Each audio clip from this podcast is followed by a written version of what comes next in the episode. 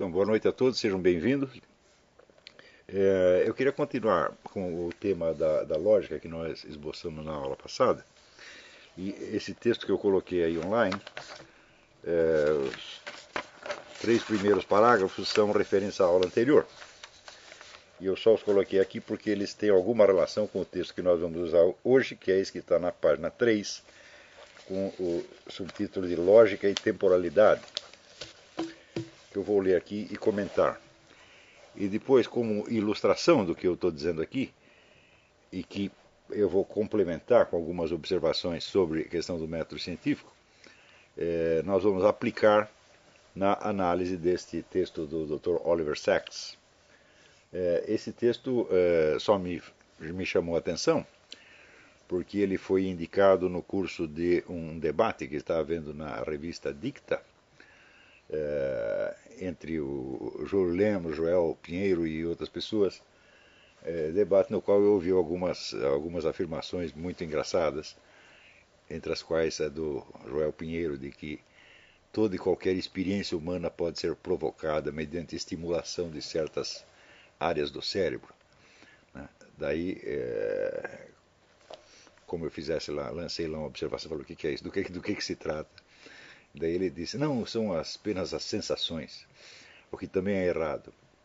É, mas depois, mais adiante, entrou a, ali o Júlio Lemos, indicou este texto aqui, e dizendo que, em última instância, toda a questão relativa às chamadas experiências fora do corpo, experiências de quase morte e as visões que as pessoas têm durante a experiência, é, a última palavra será a da neurociência o que eu considero uma impossibilidade absoluta. Um momento. Então, no, no, curso desse debate, eles citaram o texto do Oliver Sacks e é, eu fui lá, dei uma espiada e achei esse texto, vamos dizer, um, um exemplo particularmente é, ilustrativo de certas confusões que são muito correntes nesse nesse, nesse tópico, e, então vou usar o texto aqui para ilustrar. Mas antes eu precisaria, primeiro, ler e analisar, esse, explicar esse texto lógico e temporalidade. Segundo, é, prolongar essas observações que eu fiz aqui com relação à lógica, é, vendo como essas observações se aplicam ao método científico em geral. E em seguida vamos analisar essa a questão, vamos dizer, da, da, possibilidade de uma abordagem científica dessas, dessas experiências. Porque a conclusão do Oliver Sacks, como vocês verão, é, é, ele diz o seguinte: é, negar a possibilidade de alguma explicação natural para uma experiência de morte próxima é mais do que não científico, é anticientífico. Eu acho que ele tem razão, é perfeitamente possível uma explicação científica. Tá Porém, o que ele entende por natural é que é um pouco deslocado do, do, do contexto. Mas veremos. Então eu vou ler aqui, primeiro eu vou ler tudo e depois vou reler e comentar é, parte por parte. A lógica é a ciência do discurso coerente. Não do discurso sobre isto ou sobre aquilo, não deste ou daquele discurso, mas do discurso em geral, considerado independentemente de qualquer conteúdo em particular. Qual o conteúdo de um discurso sem nenhum conteúdo em particular? São entes hipotéticos, meros esquemas de possibilidade. Do ponto de vista do seu conteúdo, portanto, a lógica é a ciência das relações possíveis entre entes hipotéticos. Dito de outro modo, é a ciência da possibilidade em geral. Seu objeto é a estrutura da possibilidade enquanto tal. Mas nenhuma possibilidade pode ser concebida sem referência a um quadro de condições reais que a possibilitam, e nenhuma condição real pode fazer parte do objeto da lógica. O estudo da possibilidade, sem referência a nenhuma condição real, só pode ser feito desde o ponto de vista das limitações intrínsecas da possibilidade em geral. Bom, eu vou fazer alguns comentários já, então vou, não vou é... Então, quando eu digo que, que o, conteúdo de um discurso, sem nenhum conteúdo em particular, são entes hipotéticos, isto quer dizer que nenhuma afirmação lógica pode em si ser verdadeira ou falsa, tá certo? É, mas ela pode ser apenas considerada necessária ou impossível. A lógica só tem esses dois conceitos, na verdade, o necessário e o impossível. Quer dizer, o impossível, o necessário é a impossibilidade do contrário. Né, quando dizemos que A é igual a A, nós estamos querendo dizer que A não pode ser diferente de A em hipótese alguma. Portanto, essa é uma relação necessária entre entes hipotéticos. O conceito do verdadeiro e do falso só pode se aplicar a entes reais. Eu já, eu creio que eu já expliquei para vocês aqui que a, a, ideia de proposição verdadeiro ou falsa é um perfeito nonsense. Só existe o juízo verdadeiro ou falso, e o juízo pressupõe, evidentemente, um objeto a respeito do qual ele ajuiza alguma coisa.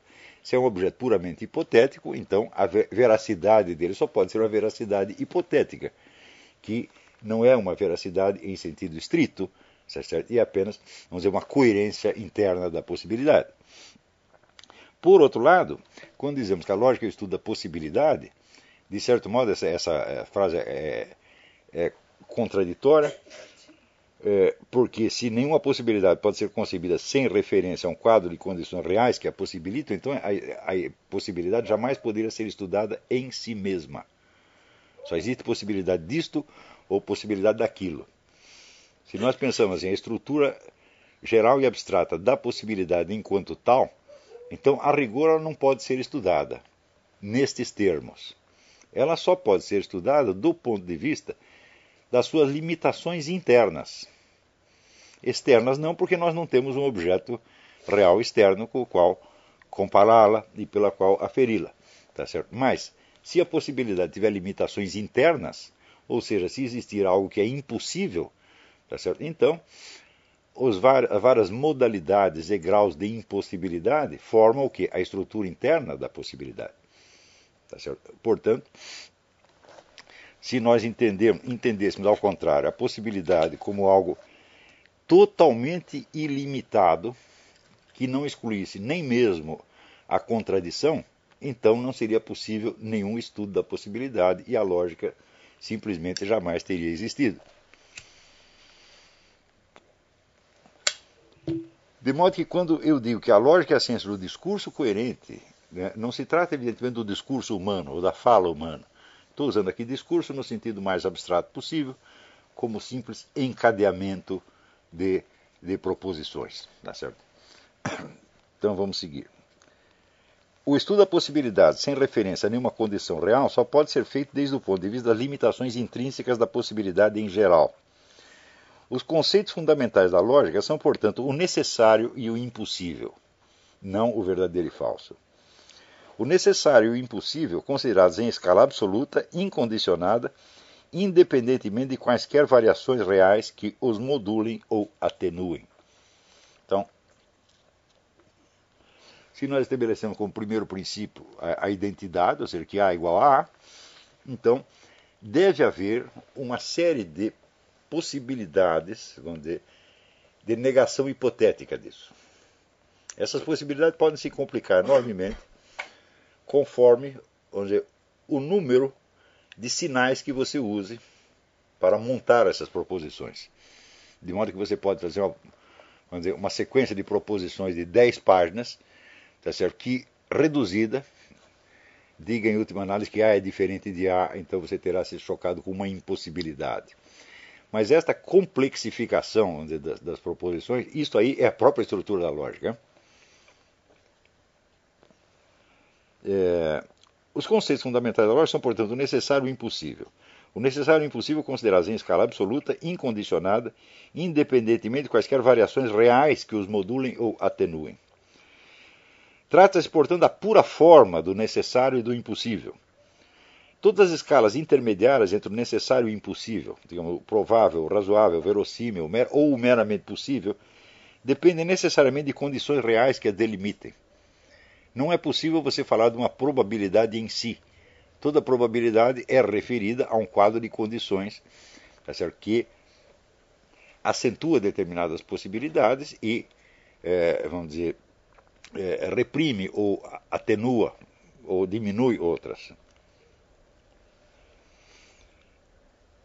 É, e por isso mesmo essas escalas intermediárias não podem por si mesmas ser objetos da lógica. Você vê que na, na lógica de Aristóteles, dizer, o, o provável ou razoável é objeto da dialética, a qual a é, dialética até certo ponto depende da lógica, mas tem as suas regras próprias. Tá? Ao passo que o verossímil e o meramente possível são objeto da retórica e da poética.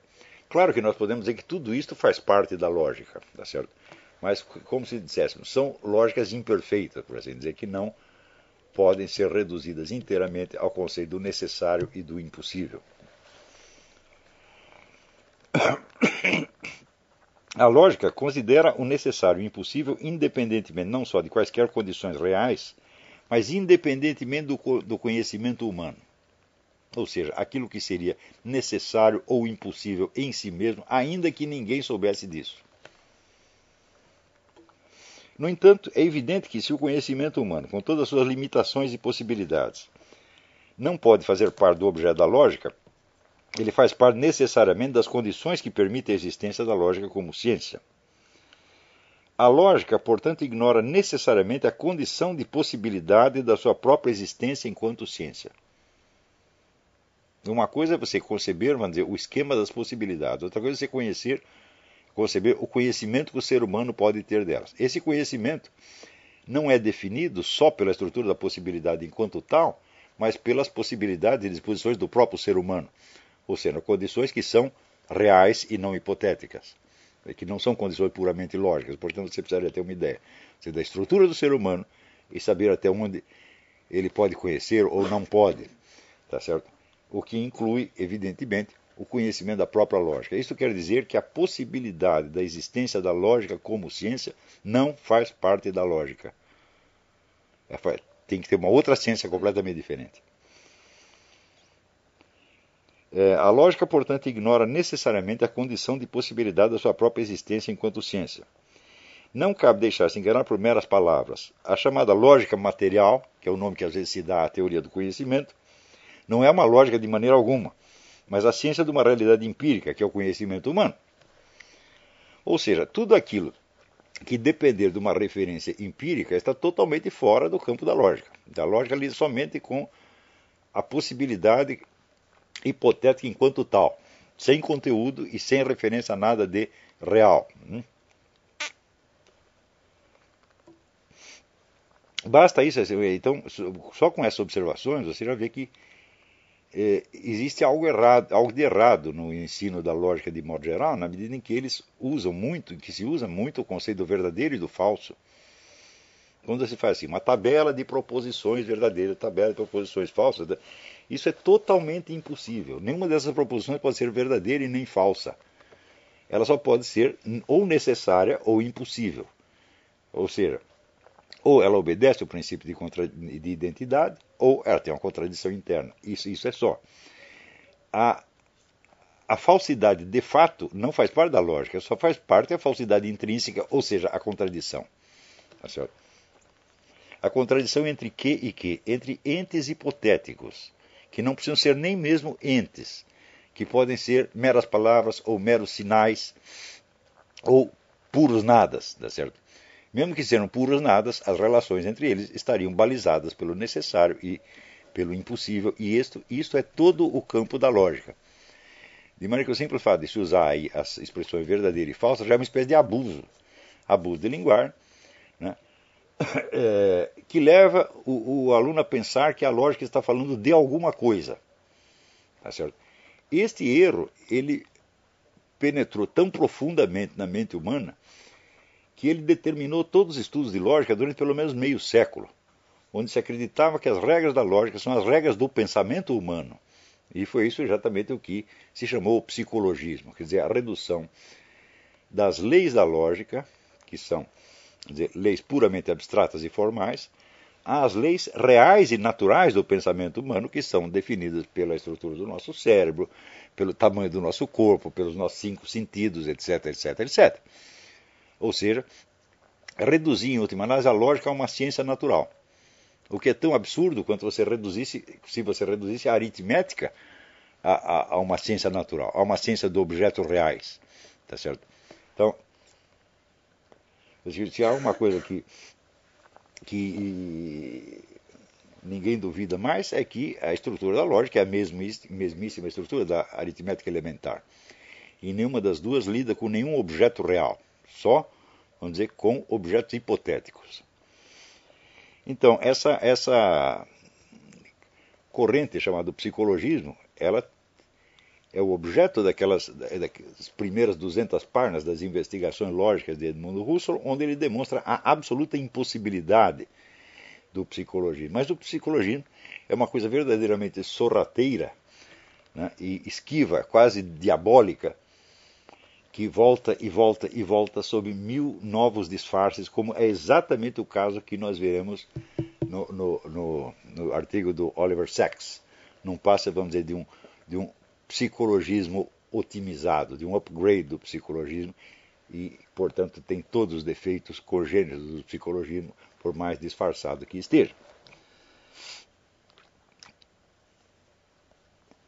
É, considerar desde o ponto de vista da possibilidade da sua existência como ciência, a lógica é uma expressão ou consequência da unidade da consciência humana.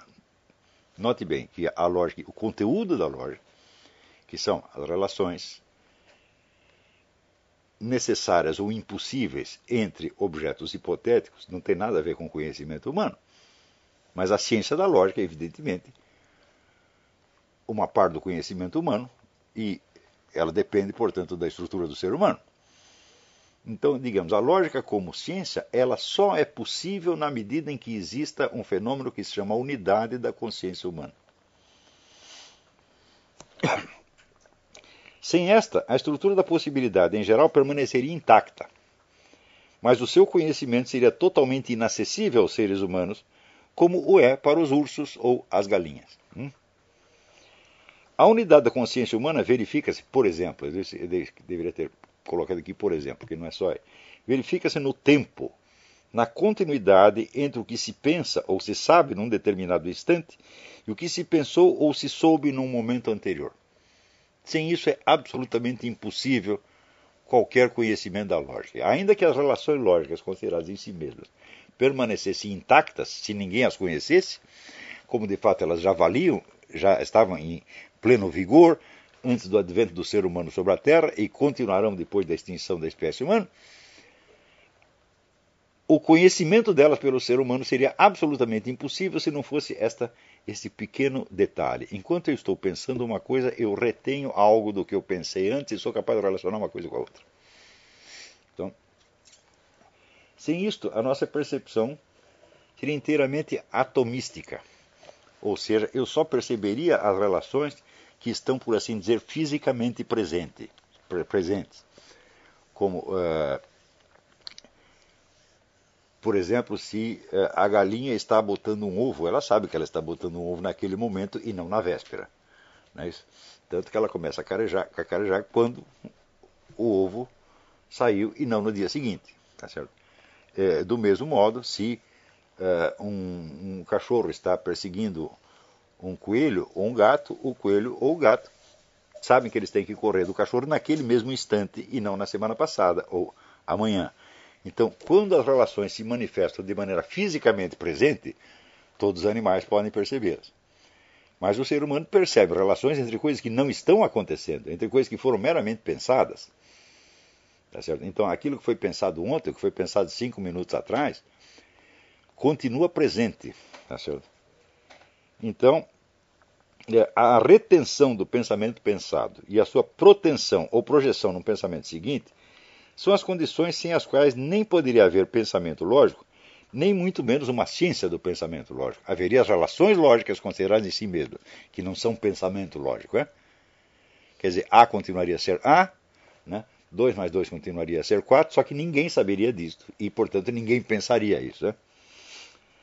Os objetos da, objetos da lógica, no entanto, por serem meramente hipotéticos, são intemporais, atemporais ou, se quiserem, supratemporais.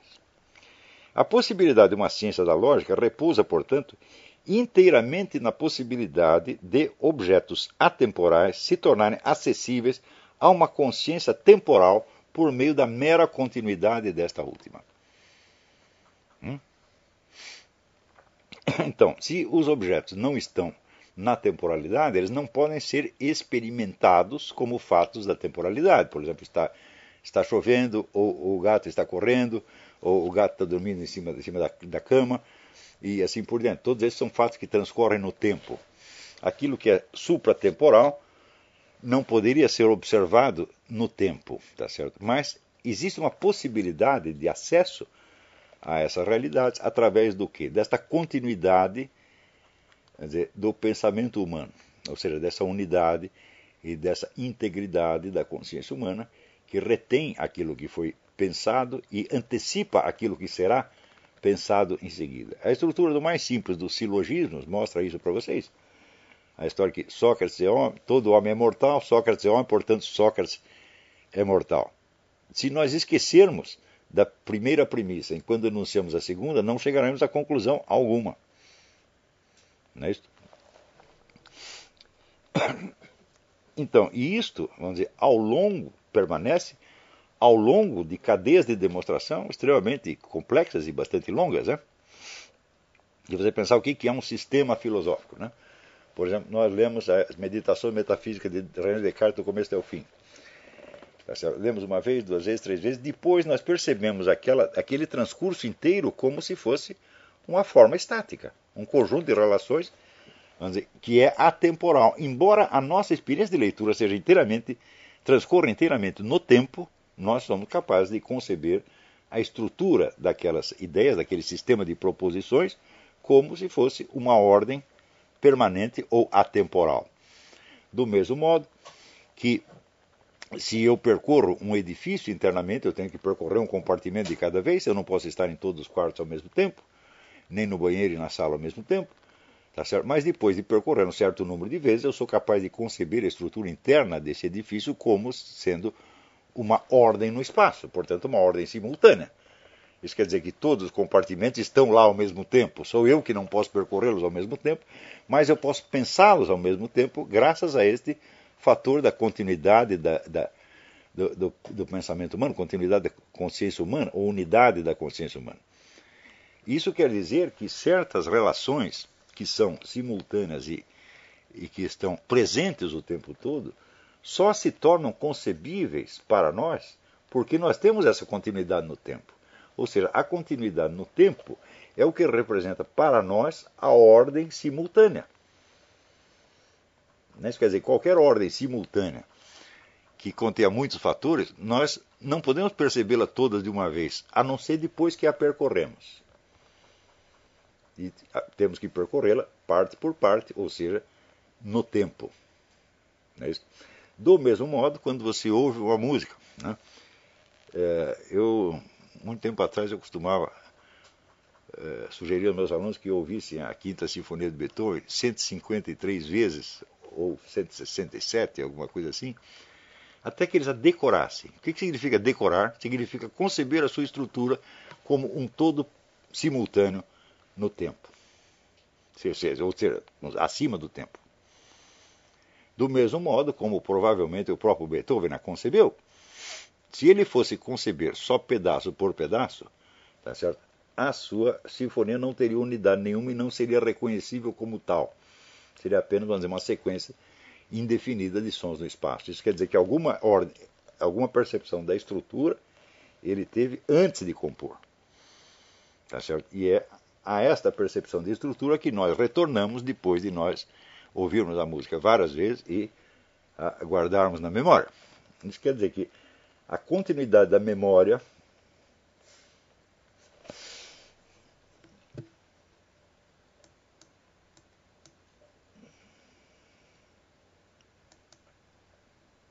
a continuidade da memória, a unidade da consciência humana, é o equivalente humano da ordem simultânea.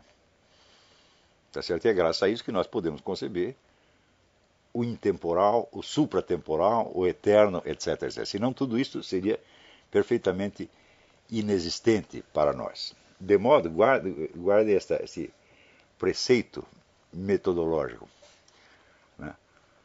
A, a, o acesso humano à, à concepção de coisas supratemporais ou eternas é função da continuidade da consciência humana, ou unidade da consciência humana. Isso quer dizer que nem todas as almas, nem todas as consciências têm acesso a essa coisa na mesma medida. Né? O atemporal, o supratemporal, pode ser inconcebível para certas pessoas, ainda que elas tenham a capacidade de pensamento lógico. Né? Algumas pessoas podem também dizer, conceber esse, essa noção de atemporalidade apenas de modo analógico, na hora que captam uma relação que é atemporal, por exemplo, 2 mais 2 é 4, eternamente. Né? Então, isso aí fica para esse indivíduo como se fosse uma imagem, um símbolo de uma atemporalidade. Mas ele não vai passar muito além disso. Isto quer dizer que a possibilidade de você conceber coisas numa esfera eterna depende de um treco que se chama concentração. Hum? Nem todas as pessoas têm a mesma capacidade de concentração. Concentração significa você poder continuar manter o mesmo objeto diante do olhar da sua atenção imutavelmente durante algum tempo. Hum?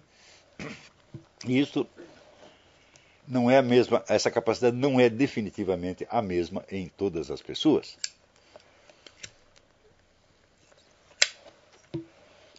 Então vamos lá. É...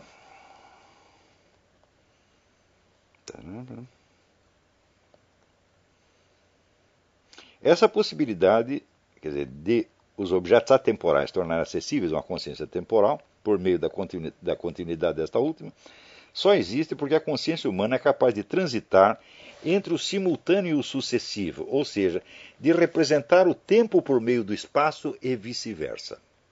Hum? Você verá, quando um arquiteto expõe o seu projeto, ele fez, fez o desenho das plantas, né? a projeção, terceira dimensão, essa coisa toda, e daí ele vai explicar a estrutura do edifício. Ele tem que explicar isso no tempo. Portanto, ele está fazendo uma representação temporal de relações espaciais que são simultâneas. Do mesmo modo que nós, tendo ouvido uma música no tempo, podemos concebê-la como uma estrutura permanente eh, no, espaço ou fora do espaço, puramente, uma estrutura puramente lógica ou puramente matemática, se quiser.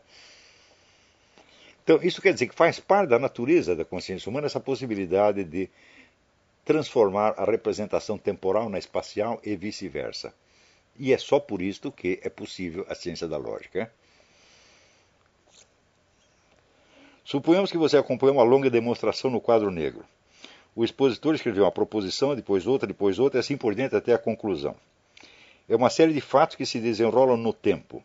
No entanto, se em seguida você não for capaz de apreender a demonstração inteira em modo simultâneo, como um conjunto de relações independentes do, independentes do tempo, a validade da demonstração lhe escapará por completo. Ou seja, quando chega à, à conclusão, os enlaces entre as proposições anteriores que garantem a validade da proposição já desapareceram do seu círculo de consciência, então a proposição final, a conclusão, lhe parece uma proposição como qualquer outra que não está garantida por nada além dela própria.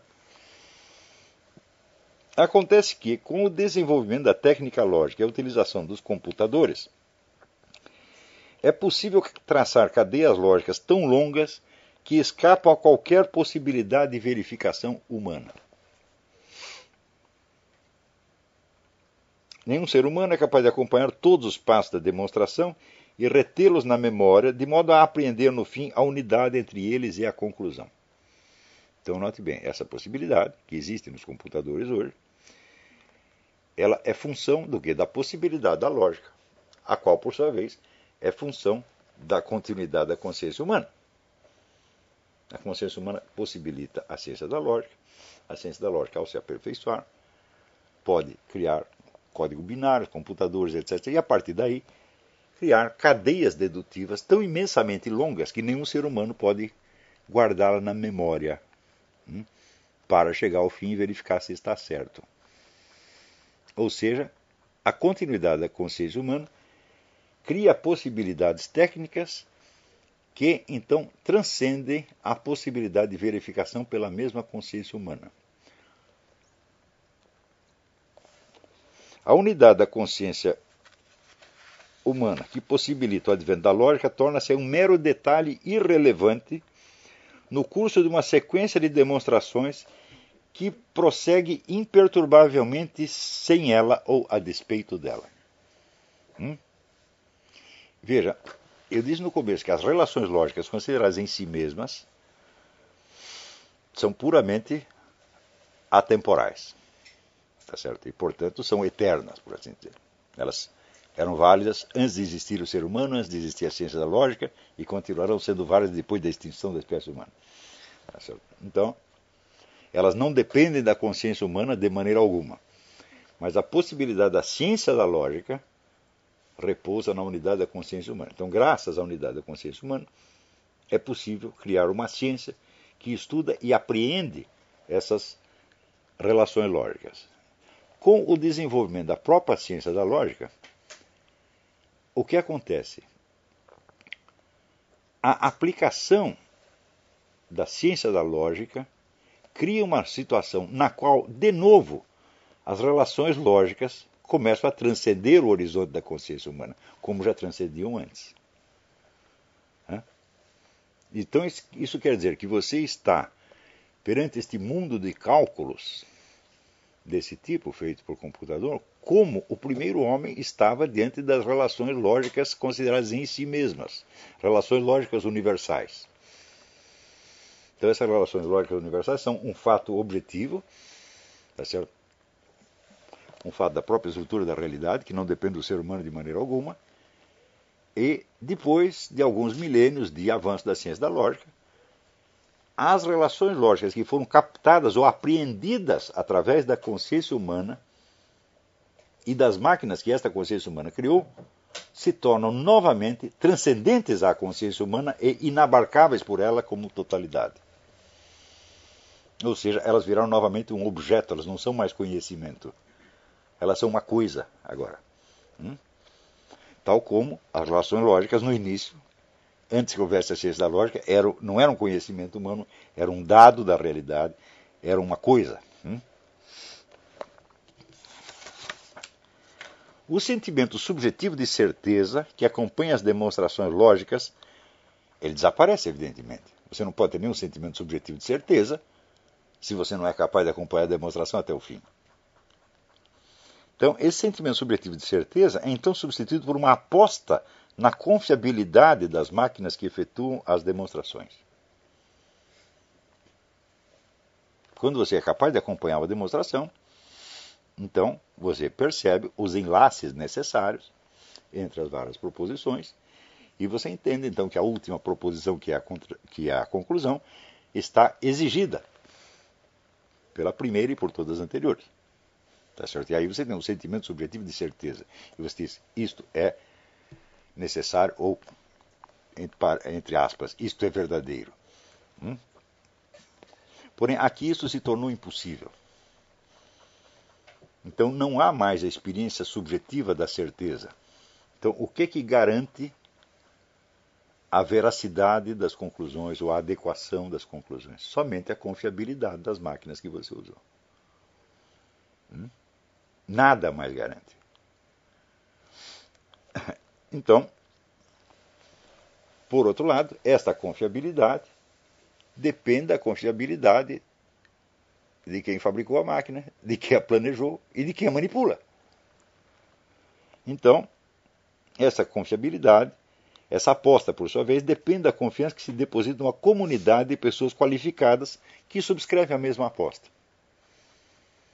Então, na verdade, você, o sentimento subjetivo de certeza foi substituído pela fé que você tem na idoneidade da comunidade científica, dos fabricantes de computadores, etc, etc. Sabendo que tudo isso está infinitamente acima do, do seu alcance, acima da possibilidade de qualquer verificação direta.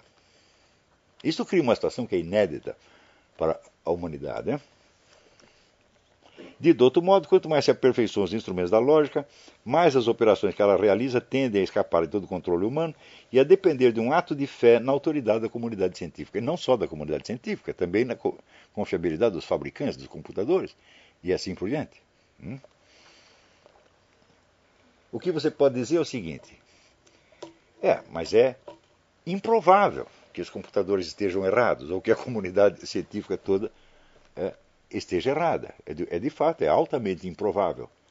Só que agora as noções do necessário e do impossível passaram a depender de uma probabilidade, que não é um elemento lógico de maneira alguma, mas que é um elemento que depende de condições reais da existência humana, como por exemplo a estrutura do nosso cérebro, a, a estrutura social, a língua que nós falamos, etc, etc, etc. Ou seja, depende de uma infinidade de condições empíricas, cujo conhecimento na totalidade também é inabarcável.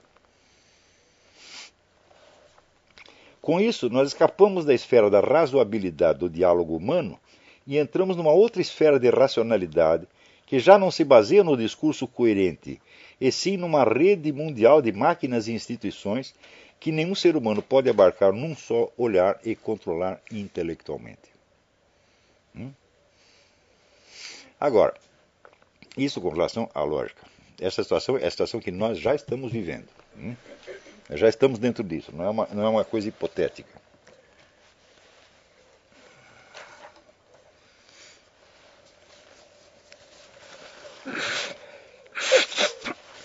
Isso não é, não é ficção científica, não é uma utopia, nada. É a situação que já está aí presente. Né?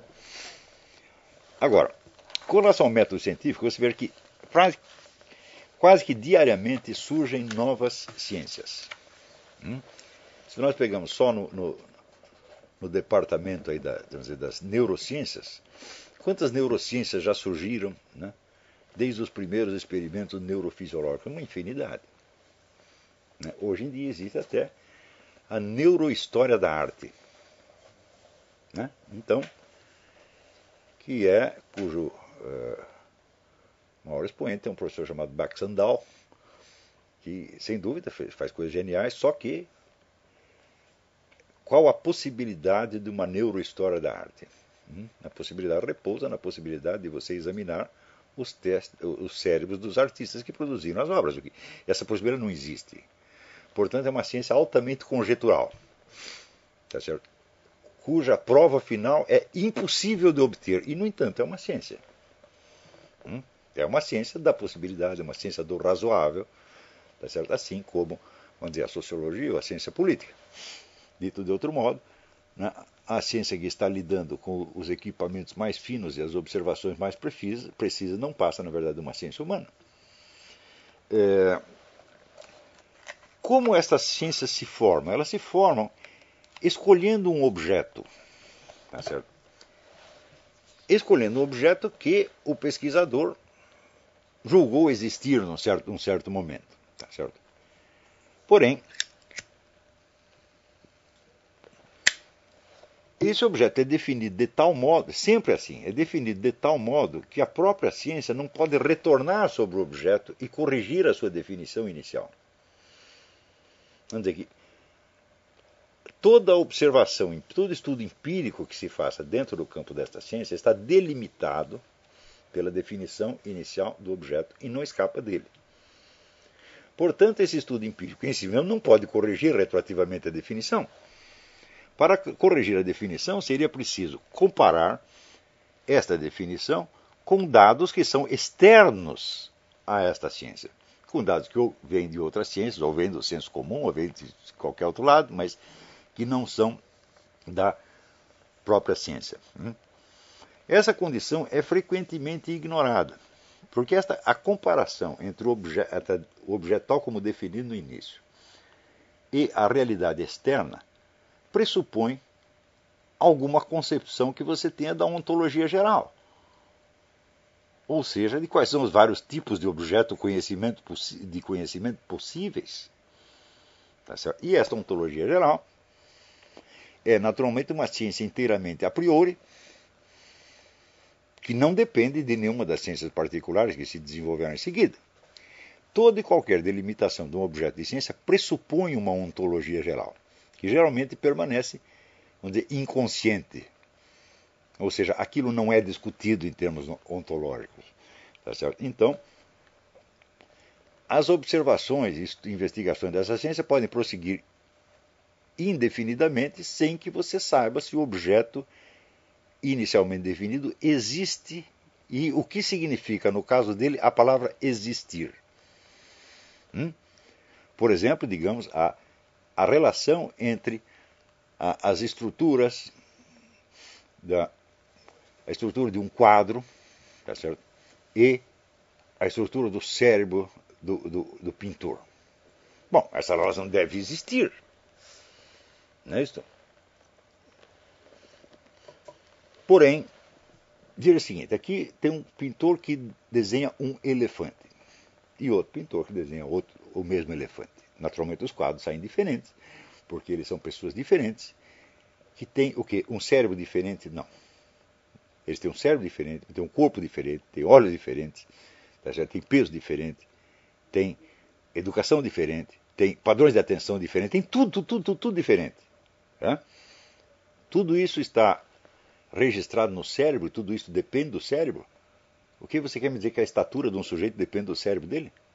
Que o peso do, do cidadão depende do cérebro dele? Não, esses são fatores totalmente extracerebrais e eles têm algum peso na, na determinação da forma com que o indivíduo representa o elefante.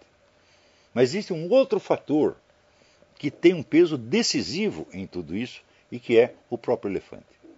É?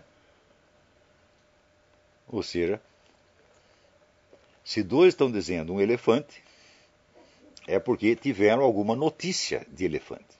Mesmo que estejam desenhando de memória, de imaginação, algum elefante eles viram. E o elefante não faz parte de maneira alguma da estrutura do seu cérebro. Hum? Eu só posso perceber vamos dizer, as diferenças entre duas representações de um elefante porque algo eu sei do próprio elefante. Né? E eu tenho, portanto, né, o, o, o logos analogante, quer dizer, a razão das analogias, a razão das semelhanças e diferenças. Se eu não souber nada sobre elefante, então eu não posso sequer dizer que duas representações dele são diferentes. A diferença só existe em relação à unidade de um objeto. Se o objeto não tem unidade alguma, como é que eu posso saber que elas são diferentes? Nem isto eu poderia saber. Tá então, isso significa que em toda essa ordem de estudos né, relativa ao cérebro e à cognição humana, sempre vai ser preciso a presença do objeto. Hum? E o objeto, em primeiro lugar, ele não é uma percepção humana, ele é um objeto do qual se faz do qual acontece alguma percepção humana. E segundo lugar, ele não é um componente da fisiologia cerebral nem da anatomia cerebral. É uma coisa totalmente alheia ao cérebro, externa ao cérebro. Inclusive porque o que eu chamo de cérebro é apenas uma massa que para mim é também um objeto. Hum?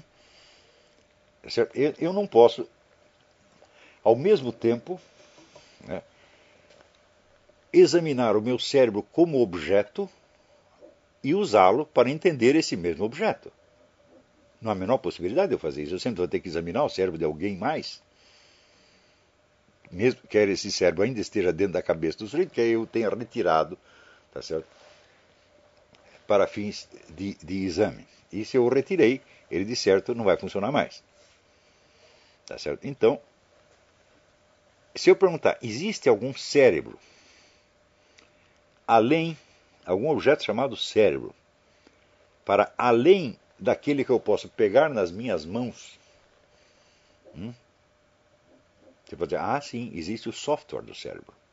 Hum? Existem as redes neuronais internas e todas as suas possibilidades das suas relações. Eu digo muito bem, eu conheço essas coisas do mesmo jeito que eu conheço o cérebro? Não. Hum? Eu preciso saber o que é cérebro antes de eu ter observado tudo isto. Tá certo? Então, isto quer dizer que a simples definição inicial de cérebro já determinou toda a série subsequente das observações que eu possa fazer a respeito. Tá certo? E, de certo, na definição de cérebro não, inclui, não está incluída a definição de nenhum objeto de conhecimento possível. Sejam objetos hipotéticos, como os objetos da lógica, sejam objetos fisicamente presentes, como os da zoologia, da biologia, tá certo?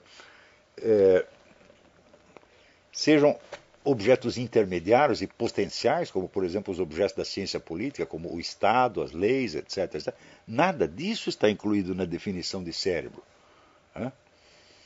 Ora, qualquer estudo que eu faça do cérebro com vistas a esclarecer algo do conhecimento humano, há de esbarrar sempre neste problema. Cadê o objeto? Então, com base nestas observações, vamos então agora examinar um pouquinho esse texto do uh, Dr. Sachs.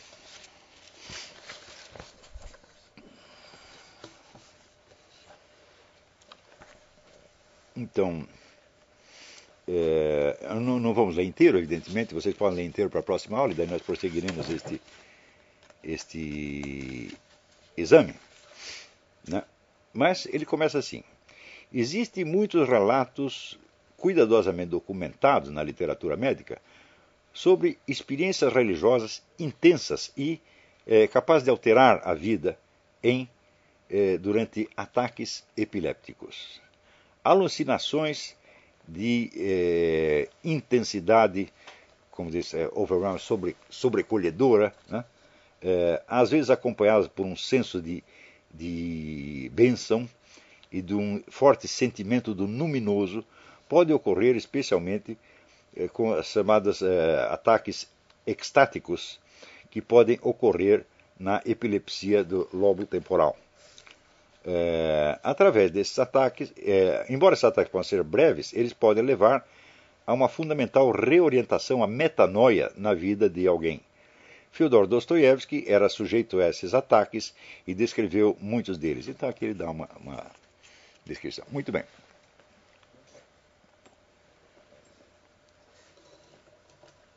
Durante esses ataques, o indivíduo vê alguma coisa. Hum?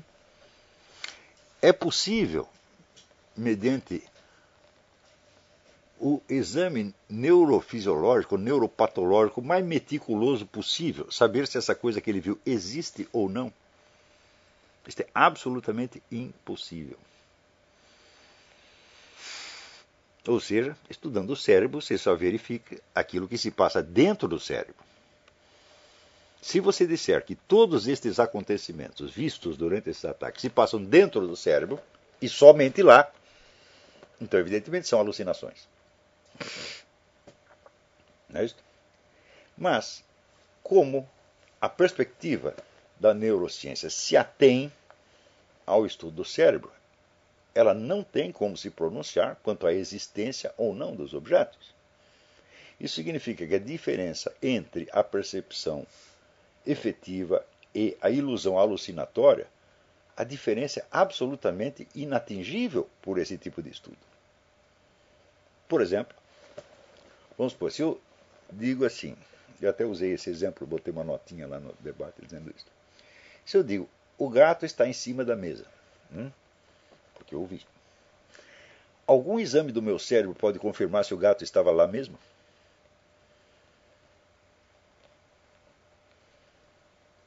Para que o exame do cérebro confirmasse isso, seria preciso que o fato do gato estar na mesa se passasse dentro do meu cérebro. Hum? E somente dentro dele. Ou seja, o estudo do cérebro só permite reduzir todos os fenômenos cognitivos a alucinações. Porque eles não têm acesso a nenhum objeto.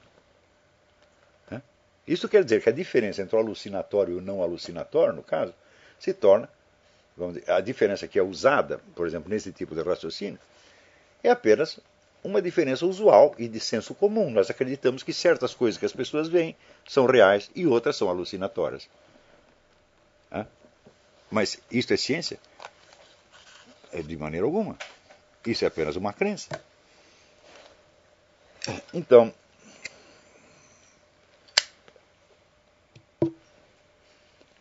Daí o Dr. Sachs começa a discutir se estas experiências podem revelar algo do mundo sobrenatural. Eu digo, muito bem. Nós não sabemos exatamente o que é o sobrenatural. Não é isso? Mas, se eu não sou capaz de dizer se essas experiências revelam algum dado real de ordem natural, muito menos posso saber se elas captam algo do sobrenatural. E este é precisamente o ponto que não é discutido, porque na medida em que o cientista acompanha as alterações cerebrais que, entre aspas, produziram estes estados, ele diz que os estados são inteiramente explicados pelas estimulações cerebrais. Então não precisa ter objeto. É? Mas a mesma coisa acontece na visão que eu tenho de um gato em cima da mesa.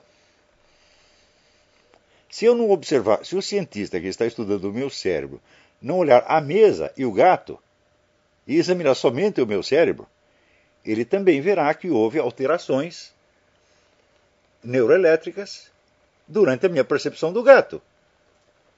É? E acontece que essas alterações neuroelétricas, já por mais exatamente e meticulosamente descritas que sejam, elas não podem dizer jamais se o gato estava em cima da mesa ou não. Porque para isso é preciso observar o gato. Então isso quer dizer que todo esse tipo de estudo entra sempre num, num loop, num, num, numa espécie de profecia autorrealizável. Tá certo? Então, por exemplo, é, ele diz aqui.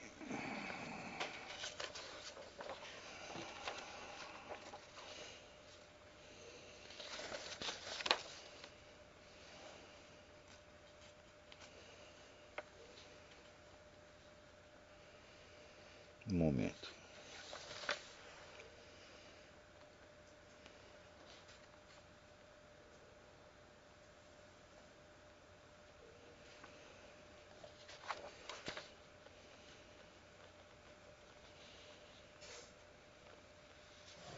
Vou ter um momento aqui que ele diz o seguinte, que Deus é, é uma entidade puramente espiritual e, portanto, não pode ser objeto de percepção sensível. E que, no entanto, essas pessoas que tiveram estas experiências dizem que, de algum modo, viram Deus, ou viram anjos, etc, etc. Mas espera um pouquinho. Existe uma diferença entre dizer eu não posso ver Deus porque ele é puramente espiritual e dizer eu não posso ver Deus porque ele não existe. É? Porque se Deus existe, tá certo? então eu, por definição, não posso vê-lo. Mas se ele é o Criador do mundo visível, então ele tem a capacidade de se mostrar. Hum? Porque se ele não, não tivesse nem mesmo essa capacidade de ter alguma manifestação física reconhecível, muito menos poderia ter criado o mundo. Portanto, já tem aí uma espécie de loop lógico na definição do que é Deus. Ou seja, Deus já está, no momento que define como puramente espiritual e inacessível ao conhecimento humano, já está dito que uma entidade assim não existe. Hum? Ou seja, mas se você já definiu que ela não existe, para que estudar se os indivíduos ouviram ou não? A coisa absolutamente não faz sentido. E por fim, ele dirá: as alucinações, sejam revelatórias ou banais, banais, não são de origem sobrenatural. Elas acontecem no cérebro. Sim, mas o problema não é a origem. O problema é o objeto delas. Hã? Vamos supor que tudo que admitir que tudo o que eu conheço, eu conheço através do meu cérebro mas tudo está no meu cérebro e é criado por ele. Quer dizer, a origem da experiência é uma coisa e o seu objeto é outra completamente diferente. E por mais que eu estude a origem, o conhecimento total da origem não me dirá se o objeto existe ou não. Quer dizer, qualquer percepção sensível, tá ela, entre aspas, se produz no cérebro. Quer dizer, você pode acompanhar no cérebro toda a produção dela. Mas o que você não pode dizer é se fora do olho existia aquele objeto ou não. Porque o objeto imaginado, visto por assim dizer, com os olhos da psique, será vista exata, provocará exatamente a mesma sequência de, de reações. Então, é curioso como não só este autor, como muitos outros, ignora essa simples questão dizer, da existência do objeto. Então, também não é preciso dizer que o material que esse pessoal escolhe para estudar este assunto já traz, de certo modo, né, a solução do problema. Porque eles vão pegar experiências vulgares acontecidas com pessoas vulgares, e geralmente pessoas de formação evangélica, que eles catam lá numa igrejinha de fundo de quintal, e, e, e que o senhor esteve internado, ele acredita que viu isto ou aquilo. Eles nunca, nunca, nunca vão pegar as visões dos santos da igreja. Hum? Por quê? Porque aí não se trata de um sujeito que viu Deus durante algum momento. E não se trata de uma pessoa que se sentiu transformada por aquela visão. Trata-se de alguém que foi realmente transformado e de uma transformação que é fisicamente observável. Por exemplo, o Padre Pio, depois de certas visões de Cristo, apareceu com os estigmas de Cristo. Você pode dizer, ah, mas pode ser uma reação histérica. Eu digo, sim. Mas e se esta reação histérica é acompanhada em seguida tá certo? de carismas e de dons que são manifestos e comprováveis? Se o sujeito começa a operar curas miraculosas a partir daquela visão. Hum? E você acha que isso pode ser estudado pelos mesmos meios que esse indivíduo está dizendo aqui? É claro que não. Então é por isto mesmo que este tipo de exemplo esses estudiosos evitam, como o diabo foge da cruz. Hum? Ou seja, eles só pegam casos onde a transformação foi puramente subjetiva, né? de modo que o, a totalidade do que aconteceu possa ser explicado internamente, como um fenômeno imanente ao cérebro. Né? Mas se é imanente ao cérebro, então a própria distinção entre uma alucinação e uma percepção real se tornou irrelevante. Hum? Então, você vê como é que o sujeito estuda tanto para depois cometer estes erros absolutamente elementares, erros de método científico. Eles, um estudo científico dessas coisas é possível? Claro que é possível, mas não por pessoas com a sua capacidade. Hum? Precisa saber algo a mais que você não sabe. Né? Por exemplo, você precisa saber que nem toda amostragem vale a mesma coisa. Hum? E que, se você quer saber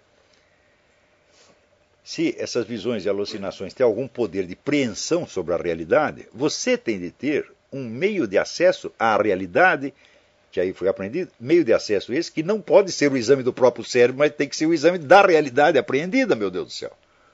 É? Nós vimos na aula passada como um grande lógico do século XX, que foi Bertrand Russell, quando ele pega uma questão material, efetiva, substantiva para analisar, comete erros pueris. E aqui nós estamos vendo a mesmíssima coisa no Dr. Sachs. Né? E, no entanto, quando esse sujeito abre a boca, dizer, para pessoas como o seu Júlio Lemos, o seu Joel Pinheiro, tem uma autoridade definitiva. Eu digo, que autoridade tem um estudioso do cérebro sobre aquilo que se passa fora do cérebro? Hã? Nada. É como o famoso caso do antropólogo antropófago. Quer dizer, primeiro você delimita o seu objeto de ciência, o objeto da sua ciência, excluindo dele uma série de fatos. E depois de você estudar o seu objeto, você diz que aqueles fatos não existem, porque eles não foram observados dentro do objeto que você definiu mediante a exclusão desses fatos. Quer dizer, isso aqui é um erro estrutural que a gente costumava observar nas ciências humanas, mas agora está aparecendo também aqui na biologia. Claro que sempre existiu essas coisas na, nas ciências naturais, sempre existiu, mas não tinha chamado a minha atenção até agora, tá certo? Então, onde está o ponto? Vamos dizer, qual é o fator que produz nessas pessoas esse tipo de distorção. Eu disse que a lógica é uma expressão da unidade da consciência humana. A, ciência da lógica, não as relações lógicas em si. Hein? A possibilidade da ciência da lógica deriva da unidade da consciência humana.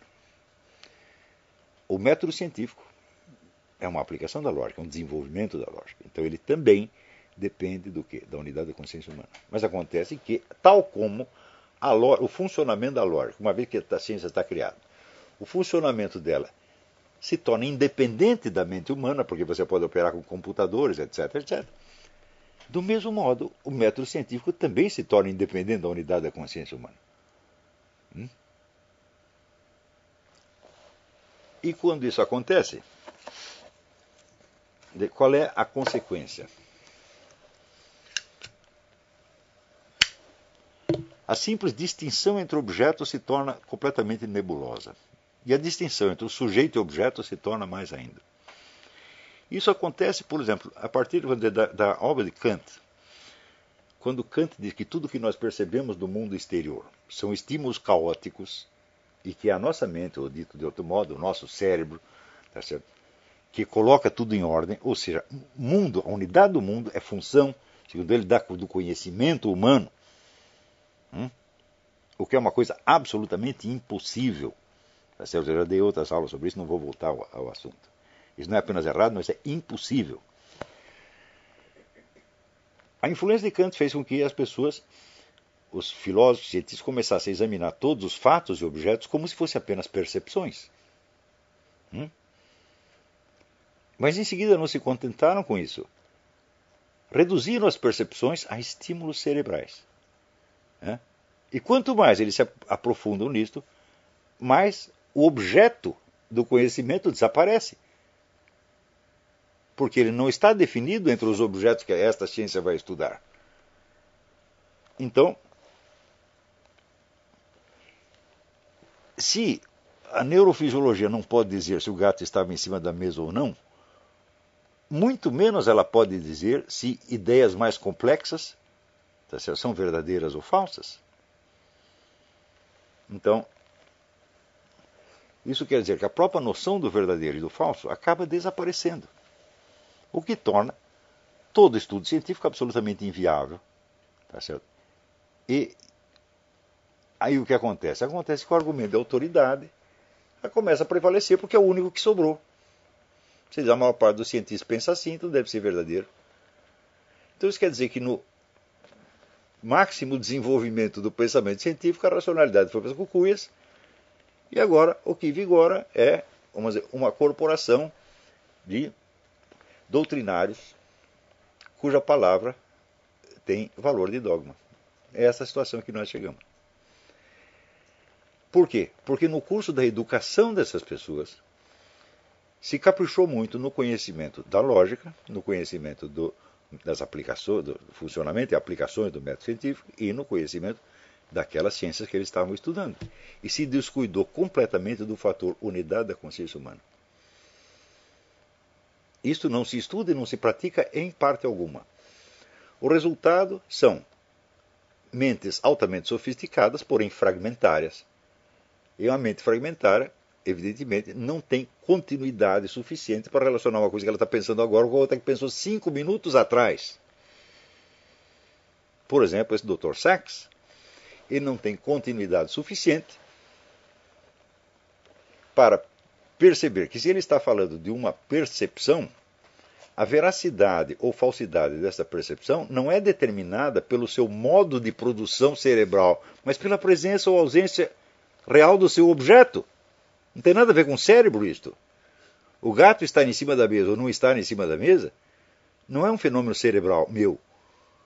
Ou seja, toda consideração de veracidade e, portanto, é, a distinção entre percepção e alucinação não é acessível a este estudo. Ela depende de um outro fato, de uma outra ordem de fatores, que este estudo só pode reconhecer como um dado externo, um dado que ela recebe de outras ciências, que recebe da filosofia, que recebe do senso comum, mas sobre o qual ela não pode se pronunciar jamais.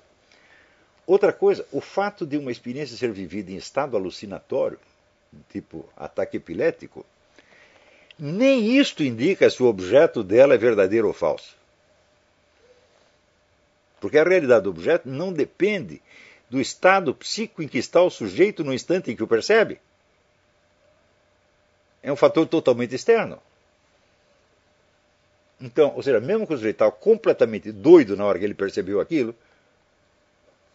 toda a loucura dele não prova que o objeto não existe. Então, isto deveria ser estudado de uma outra maneira, tá onde houvesse alguma possibilidade de acesso à realidade do objeto, à sua presença e assim por diante.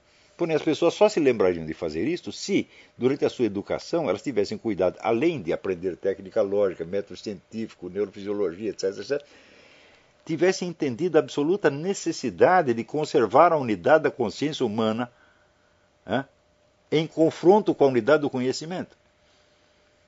O que significa que o seu conhecimento pode não ser tão perfeito assim, mas você conserva o senso da integridade, tá e portanto você sabe onde colocar esses conhecimentos dentro da experiência geral do ser, que é a experiência fundamental, ou aquilo que Louis Lavelle chamava a, presença total, ou a primeira experiência, que é, é a experiência de, de estar diante do ser e no ser ao mesmo tempo, tá certo? E de eu estar me fazendo, tá certo?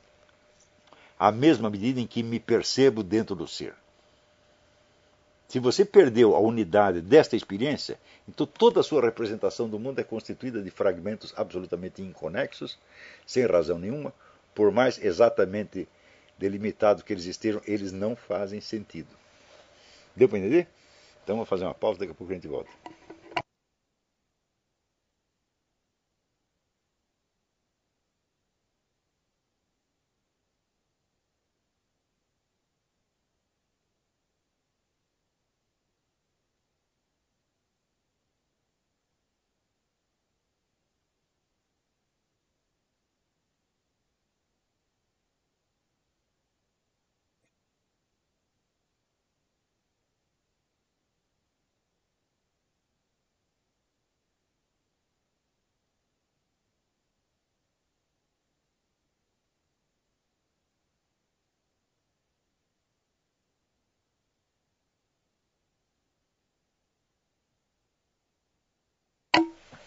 Então vamos lá. Antes de responder a pergunta, eu queria ressaltar uma, uma coisa quanto ao que foi. Primeiro, queria dar um aviso. Na, próximo dia 29, que é sábado, eu não poderia dar aula porque é o casamento do meu filho Pedro com a Tiffany. E, então, isso quer dizer que a próxima aula será no dia 5 de janeiro. Então já fica aqui os meus melhores votos de Natal e Ano Novo para todos vocês. Voltando agora ao assunto da aula, é, eu queria lembrar o seguinte: praticamente todo o sistema educacional do mundo é baseado na ideia de que a absorção de conhecimento, de doses cada vez maiores de conhecimento, de conhecimento mais complexo, é um simples processo natural e puramente quantitativo, quer dizer, por, procede apenas por aumento. E acredita-se que qualquer ser humano pode absorver qualquer quantidade de conhecimento de qualquer natureza sem ser alterado por dentro e sem precisar se reestruturar para poder absorver esses, esses conhecimentos de modo a não perder, vamos dizer, a unidade da consciência. Essa premissa é 100% errada. Qualquer conhecimento novo tem uma função desaculturante desestruturante sobre a pessoa e o processo de aprendizado dizer, é uma sucessão de readaptações e de reestruturações da personalidade inteira. Só que, como isso não faz parte do ensino, essas reestruturações são deixadas por conta do acaso. E evidentemente elas falham na, na maior parte dos casos. Se o sujeito se, se desestrutura, então mandam-no para um, um psiquiatra, um psicanalista, tá certo? o qual vai tratar dele fazendo abstração justamente do aspecto cognitivo. Quer dizer, o número de neuroses e desequilíbrios causados por absorção de conhecimento é monstruoso. Quer dizer, qualquer sujeito. Você imagina o camarada que sai, vamos dizer, de um bairro pobre, de uma família inculta, etc., e de repente tem é jogado dentro de uma universidade e absorve toda aquela massa de conhecimento. Bom, então, no mínimo, no mínimo, ele vai pegar uma, uma sintomatologia histérica. Quer dizer, onde ele vai passar a acreditar não naquilo que ele vê, não naquilo que ele sabe, mas naquilo que a comunidade diz, porque ele, como, vamos dizer, se sente isolado, solitário e quer ser integrado na, no, na comunidade, quer se sentir aceito, etc, etc, então ele precisa aceitar o que a comunidade diz para que ela o aceite. Então, nesta medida, ele começa, vamos dizer, começa a mentira interior, que vai resultar, no fim, num quadro histérico, tá certo? Então, isso quer dizer, é por isso que a histeria é, é o quadro característico de toda esta, esta militância, que é, é formada justamente na base, vamos dizer, da chantagem emocional da comunidade sobre o indivíduo. Quer dizer, você, para ser aceito, para que a gente goste de você, você precisa ser assim, assim, assado. Então a pessoa faz um esforço desgraçado para se tornar igual aos, aos seus pares, o que significa que ela vai ter que dizer coisas que ela não sente, mas que são comuns a, a, a, toda, a todo o grupo. E aí já está criada a, a sintomatologia histérica. Mais ainda, quando você entra, vamos dizer, em dados, em informações de tipo científico, cujo fundamento último você não tem a menor capacidade de, de, de, averiguar. E você vai aceitando aquilo, e aceitando e aceitando. Por quê? Pela racionalidade? Não, não tem racionalidade alguma, você não sabe a prova de nada. Tá certo? Mas você aceita por quê? Porque é a autoridade da ciência. Então, o número de, de conhecimentos científicos que o indivíduo pode verificar por si mesmo é bastante limitado. O resto ele aceita por um, uma fé na autoridade da comunidade. Tá certo? Mas isso quer dizer, ao mesmo tempo, que o, o prestígio de, de, de, científico que tem um, um, conhecimento é, de certo modo, inversamente proporcional a sua a racionalidade da sua confirmação possível. Isso é claro que é uma situação neurotizante. Né? Então é por isso que neste, eu fiz esse curso, inventei esse curso por causa disso, baseado na minha definição da filosofia como unidade do conhecimento na unidade da consciência e vice-versa. Quer dizer, não se trata de transmitir este ou aquele conhecimento em particular, não se trata de provar esta ou aquela tese científica, tá certo? mas trata-se de possibilitar que as pessoas adquiram, dizer, que a aquisição de conhecimento se integre na personalidade sem desestruturá-la, ao contrário, fazendo a personalidade crescer. Ou seja, a consciência vai crescendo junto com o conhecimento. Porque o que, o que a gente vê por aí, vamos dizer, é monstros de conhecimento com a consciência atrofiada. Mas a consciência pueril. Não é isso? Então, quando você estuda, por exemplo, estuda a vida de um Bertrand Russell, você vai ver que esse sujeito jamais chegou à maturidade, nunca. Ele continua sendo um adolescente, uma criança. Né? O Wittgenstein, então, nem se fala. E Nietzsche, né? Bom, muito bem. É...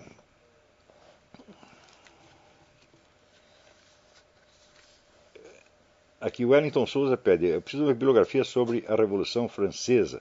Que o senhor poderia indicar? Bom, de cara, o melhor livro sobre a Revolução Francesa, jamais superado, é o livro do Hippolyte Taine, Origens da França Contemporânea. Eu acho que, não sei se existe, talvez tenha tido até uma tradução brasileira muito antigamente, eu não sei. É, mas é, existe uma, uma edição nessa coleção Boucan, da Fayard, é, Origem de la France Contemporaine. Esse, esse, livro é maravilhoso. Depois eu, eu posso indicar outros. É... Aqui, o Luiz Henrique Marques me comunica que ele, é, com base na mensagem de Natal que eu publiquei em 2009, ele fez um, um curta-metragem de animação que ganhou alguns prêmios de melhor curta de animação no 45º Festival de Cinema de Brasília. Eu assisti o seu, seu curta, você deu essa informação no Facebook, eu assisti, e de fato está muito bom. Quando eu vi os personagens representados como aqueles esqueletos metálicos, eu achei que ia dar errado. Mas no fim deu muito certo, saiu muito bom. É... Vamos ver. Douglas Peregato pergunta: Durante a leitura do seu eh, texto Crença Sistema, encontrei alguns pontos que gostaria de esclarecer não necessariamente sobre o texto em si, mas sobretudo das implicações dele. Curso de Filosofia numa Universidade Pública Brasileira, onde sujeitos como Marx e Nietzsche são adorados como bezerros de ouro. Ora, Marx, mas sobretudo Nietzsche, não tem em seus próprios textos essa distorção acerca de crença, autoridade, linguagem e lógica? Perfeito, perfeitamente. O Nietzsche ainda tem a desculpa de que ele jamais tentou, Nietzsche jamais tentou elaborar uma filosofia, isso é importante. Né? É, o Nietzsche era, era sifilítico, ele tinha aquelas dores de cabeça do sifilítico e ele tinha poucos minutos pra, pra, de lucidez por dia. Naqueles minutos ele anotava rapidamente os pensamentos que lhe ocorriam, sem nunca ter tido a preocupação de, de coerenciá-los, de fazer um, uma ordem. São simplesmente intuições soltas. Algumas delas são brilhantes, outras são absolutamente loucas. E todas são, todas são muito interessantes, de algum modo. Mas é só isso. Se você espera alguma coisa a mais de Nietzsche, você está inventando. Como, por exemplo, Heidegger. Heidegger escreveu dois volumes enormes sobre Nietzsche, em que ele tenta lá expor o que seria a metafísica do Nietzsche. Quando você vai ver a metafísica do Heidegger, que ele mesmo está atribuindo, é, projetando sobre o Nietzsche. É um livro muito interessante, mas pensando bem, não tem nada a ver com Nietzsche. É... Nietzsche renega toda a moral, mas sem se dar conta de que estabelece ipso facto uma moral da imoralidade. Mas sem sobre dúvida que esse sujeito está se arrogando a autoridade do super-homem. Né? Então você tem imediatamente uma nova hierarquia e um novo sistema moral implantado.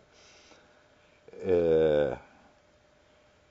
E assim por diante. Enfim, além desses descompassos hercúleos, ainda são levados a sério na Academia Brasileira. Tal, tal fato pode ser considerado patologia intelectual. Sim, eu já escrevi bastante, bastante sobre isso. Às vezes é mais do que patologia intelectual. Às vezes é patologia no sentido estrito mesmo.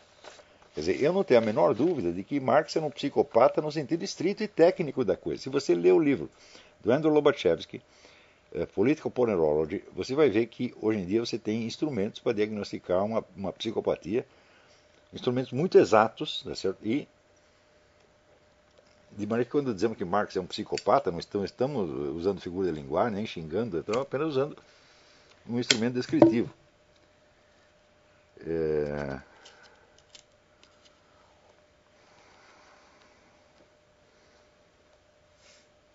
Aqui a Carla Mazagão me envia um texto do Fernando Azevedo, do livro Cultura Brasileira, um texto de 1964, é, e ela me pede várias explicações sobre o texto. Eu digo, olha, o negócio é interessante, mas é muito comprido. É,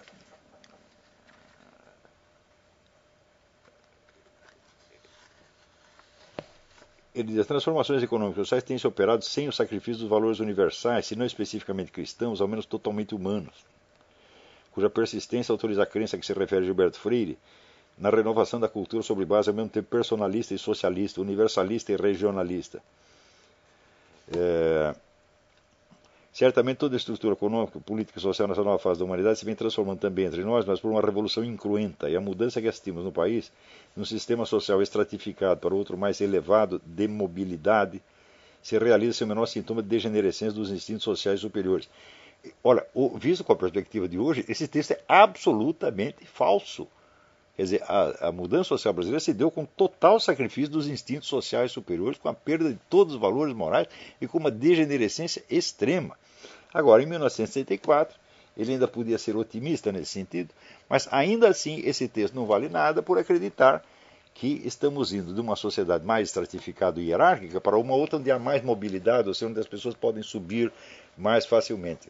Então, olha, você estuda durante cinco minutos o grupo Bilderberg e vê se você tem a possibilidade de, de subir para chegar lá. Quer dizer, a estratificação social, a diferenciação entre os, quem tem o poder e quem não tem, hoje é a mais extrema de toda a história humana. Se você pegar todos os tiranos da antiguidade, eles tinham um poder ínfimo comparado ao que os governantes, ou, ou simplesmente grupos bilionários, têm hoje. São absolutamente inacessíveis, são como deuses do Olimpo. Quer dizer, esta impressão de, de, de, que, o costume, eh, que a sociedade está se democratizando, existe mais mobilidade, qualquer um pode subir na vida.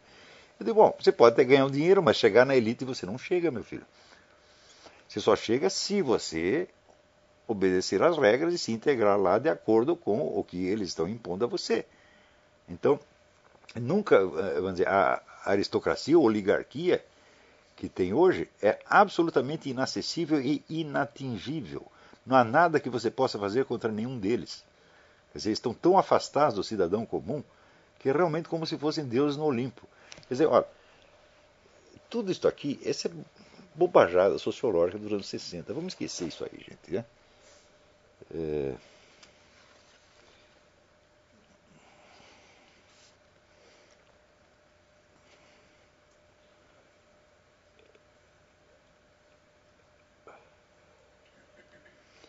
Bom, a Carla fez várias perguntas, mas não posso responder a todas.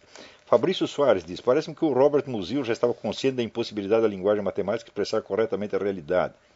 Embora também de formação matemática, como Broch, eh, ele dá vários indícios que percebeu o problema bem melhor do que a dicotomia bachelardiana do Broch.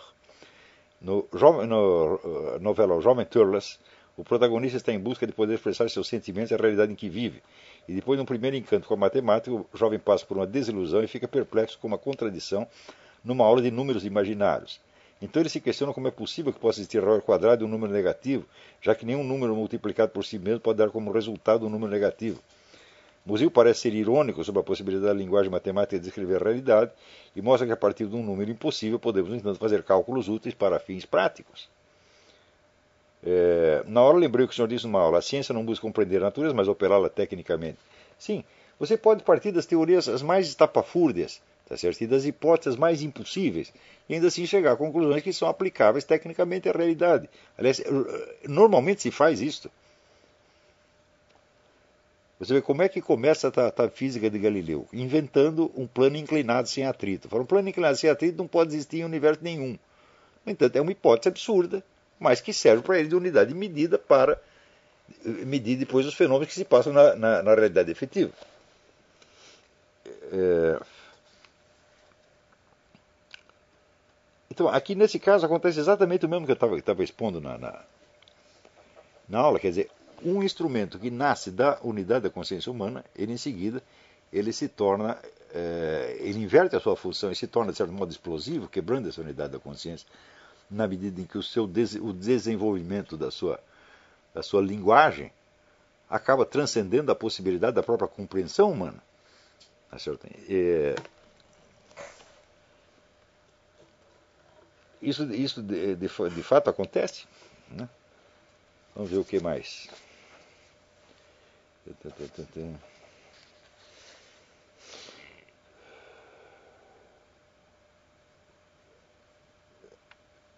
O Gabriel Bergamini pergunta em que medida os estudos como da conscienciologia propostos pelo professor Valdo Vieira conseguem superar essa tara pelo conhecimento logicamente organizado. É, eu não sei. Eu, eu tinha, inclusive, o, o, livro do Valdo Vieira, o Tratado de Conscienciologia, que eu não cheguei a ler. E quando eu mudei para cá, eu perdi esse, esse, livro, então não estou informado a respeito. É...